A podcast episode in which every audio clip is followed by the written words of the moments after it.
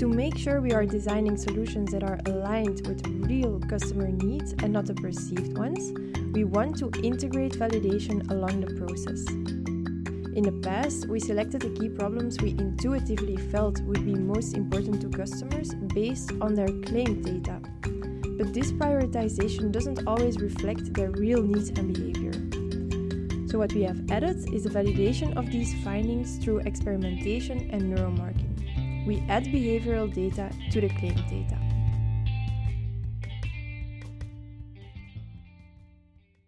Hello, everyone, and welcome on the House of Marketing's podcast. My name is Jean Marc. And I'm Eva. And today we will talk about business design thinking, which is a way to innovate and to come up with ideas that are very customer centric. Yes, indeed. Business design thinking is based on customer insights. And if you listen to our previous episodes, you know we, the House of Marketing, we want to radically change the way we get, use, and process customer insights with ID marketing, or better known as integrated data marketing. Indeed. So, whether you know the concept of business design thinking or whether you are completely new to it, this podcast will nourish your brain with some knowledge. So, a little sum up of what we will discuss today. Again, for those who are completely new to this, no worries. We will start with an explanation of business design thinking. Then we will look into why we felt the need to renew this framework, what we changed, and how this will result in a more successful innovation.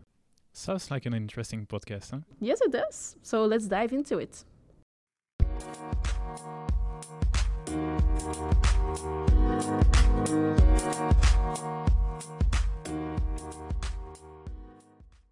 To further explain you the concept of business design thinking, we invited Eline Ganche Saar.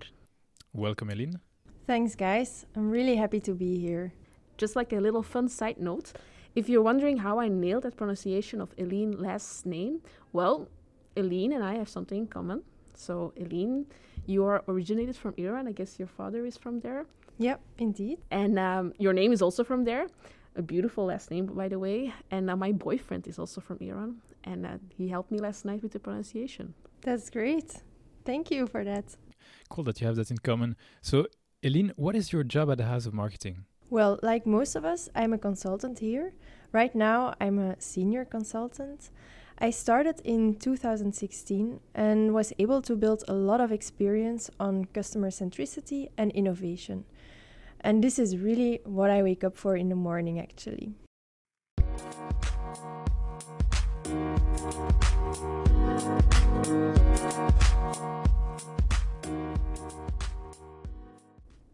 Okay, listeners, now it's going to get like a little bit more technical.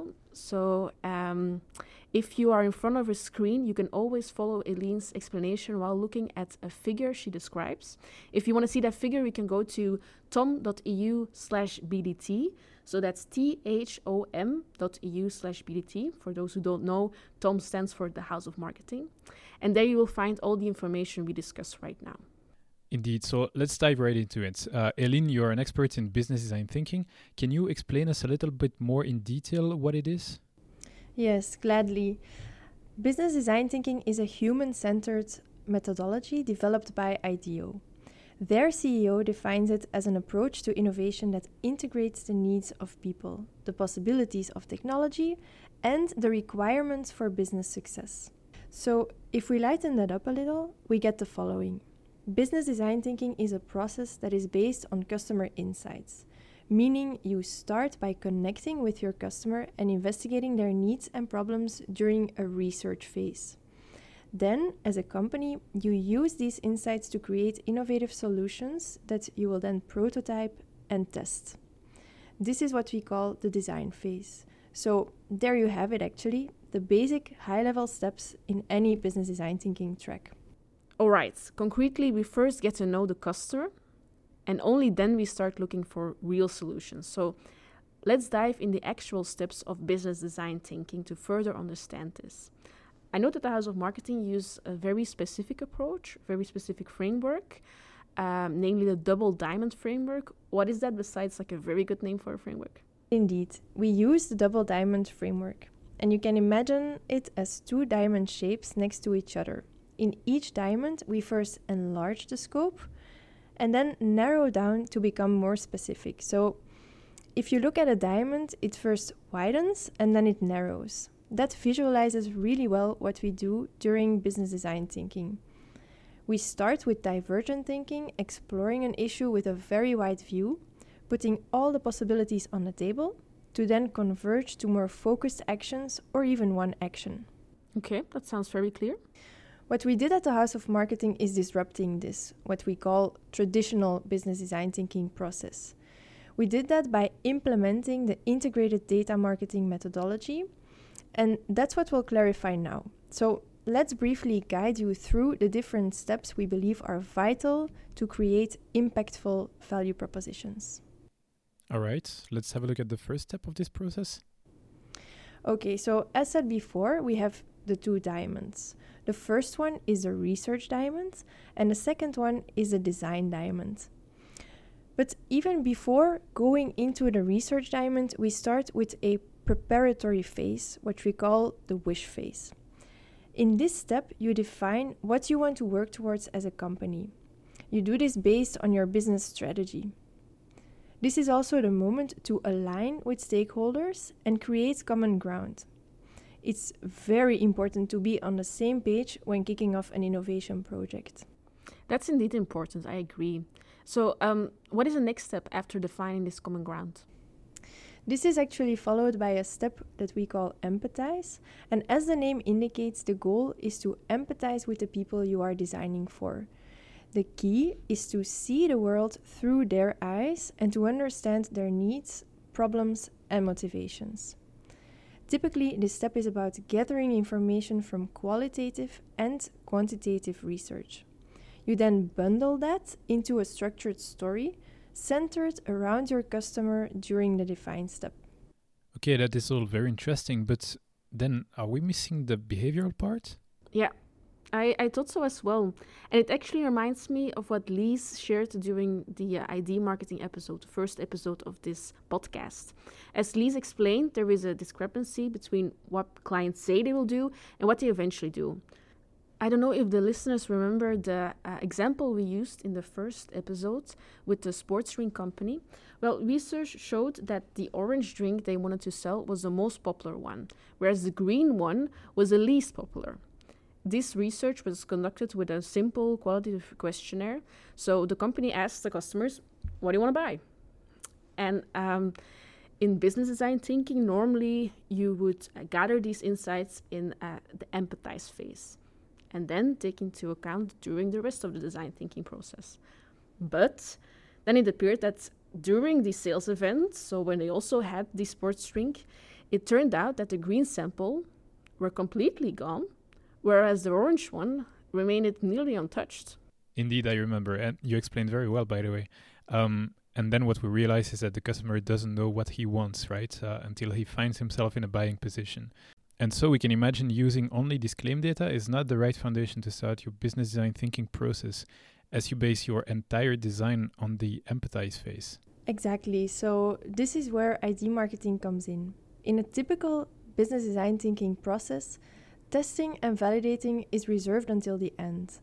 To make sure we are designing solutions that are aligned with real customer needs and not the perceived ones, we want to integrate validation along the process. In the past, we selected the key problems we intuitively felt would be most important to customers based on their claimed data. But this prioritization doesn't always reflect their real needs and behavior.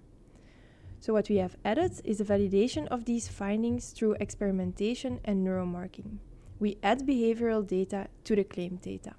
All right, so what does this mean concretely? Well, we will prioritize the customer problems by experimenting in the market. This can be easily done on digital channels like in newsletters or banners or social media. And the problems you show them that generate most traction with customers during the experiment are the ones you'll want to solve. Neuromarketing will then help you to understand why those are so important to them and validate their psychological motivators. This is the foundation to create your design brief, the formulation of your jobs to be done for the customer. Okay, that's already quite clear. So uh, I will give the listeners a little summary because it can be a lot. Um, in the business design thinking process, you start with aligning what you want to do in the wish phase. And then in the research phase, you look into all your customer pains, needs, and motivation to then define key customer problems. And to make sure you start designing solutions based on the right insights, you should validate them and finalize by creating your design brief. Nice summary, Eva. So we talked about the first diamond. Uh, I'm curious to hear about the second diamond now. What happens there? Well, we ended with a design brief. So now it's time to start creating, right? We start the second diamond with an ideation phase. This is a phase in which no idea is too crazy. You'll brainstorm to find potential solutions to the customer problems defined earlier in the process. Mm, okay. Then you'll develop a prototype to be able to show your first version of the value proposition to customers and gather their feedback. This is crucial since it's their problem you're trying to solve. Okay. Lastly, you need to validate the value propositions and iterate based on your customers' feedback. Then improve your value proposition or return to the research phase if the value proposition doesn't seem to respond to customer needs. Okay, that's very clear. Could you just clarify how you validate your value proposition for our listeners? Well, where we previously selected the best ideas after the ideation phase based on gut feeling or a business oriented scoring model, now we want to capture customer behavior much earlier. So we experiment and validate value propositions by showing different solutions to customers without asking any questions. Okay, and so how does this happen concretely? Again, as in the previous uh, diamonds in the research phase, the most efficient way to do so is on online channels by applying growth methodologies. Thanks to customer spontaneous behavior and interactions with the value proposition, you'll know what works best. The ones they choose are the ones they want, right? Even if you're not yet selling the product or service, by measuring the ones they click on, you assess real interest in the market. If you want to understand the why behind this, neuromarketing research can again uh, be useful at this stage. Okay, so I think we have everything for the first and the second diamond. Uh, I don't know if we missed anything until now. Well, actually, we did, and it's a very important part that is often skipped iteration, meaning you repeat each step until you get it right. This part is also new to the disrupted business design thinking model we created. We focus on iteration much more than we used to do in the past. Remember, this is not a linear process. Repetition and iteration can be done at any stage. You could, for example, return to your customer insights and relook the problems to solve. Or you can set up a new brainstorm if your value propositions don't seem to truly respond to customer needs. It's the only way you'll find the best solution. So don't be afraid to test a value proposition that is not final yet. You should really embrace the experimentation mindset here. I think that is still difficult for a lot of marketeers. Indeed, and this is something us marketeers in general can definitely work on. So now we discussed the basics of business design thinking, but we promised a little more. Yes, indeed. Well, we'll explain why it is so important to add the integrated data marketing layer on top of the business design thinking. Indeed. So feel free to stay for a second part where we look deeper into how ID marketing increases the success rates of your innovations.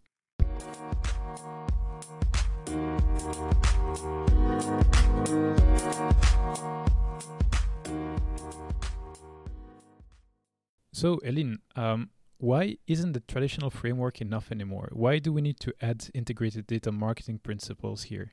Well, actually, on average, 80% of new product launches seems to fail.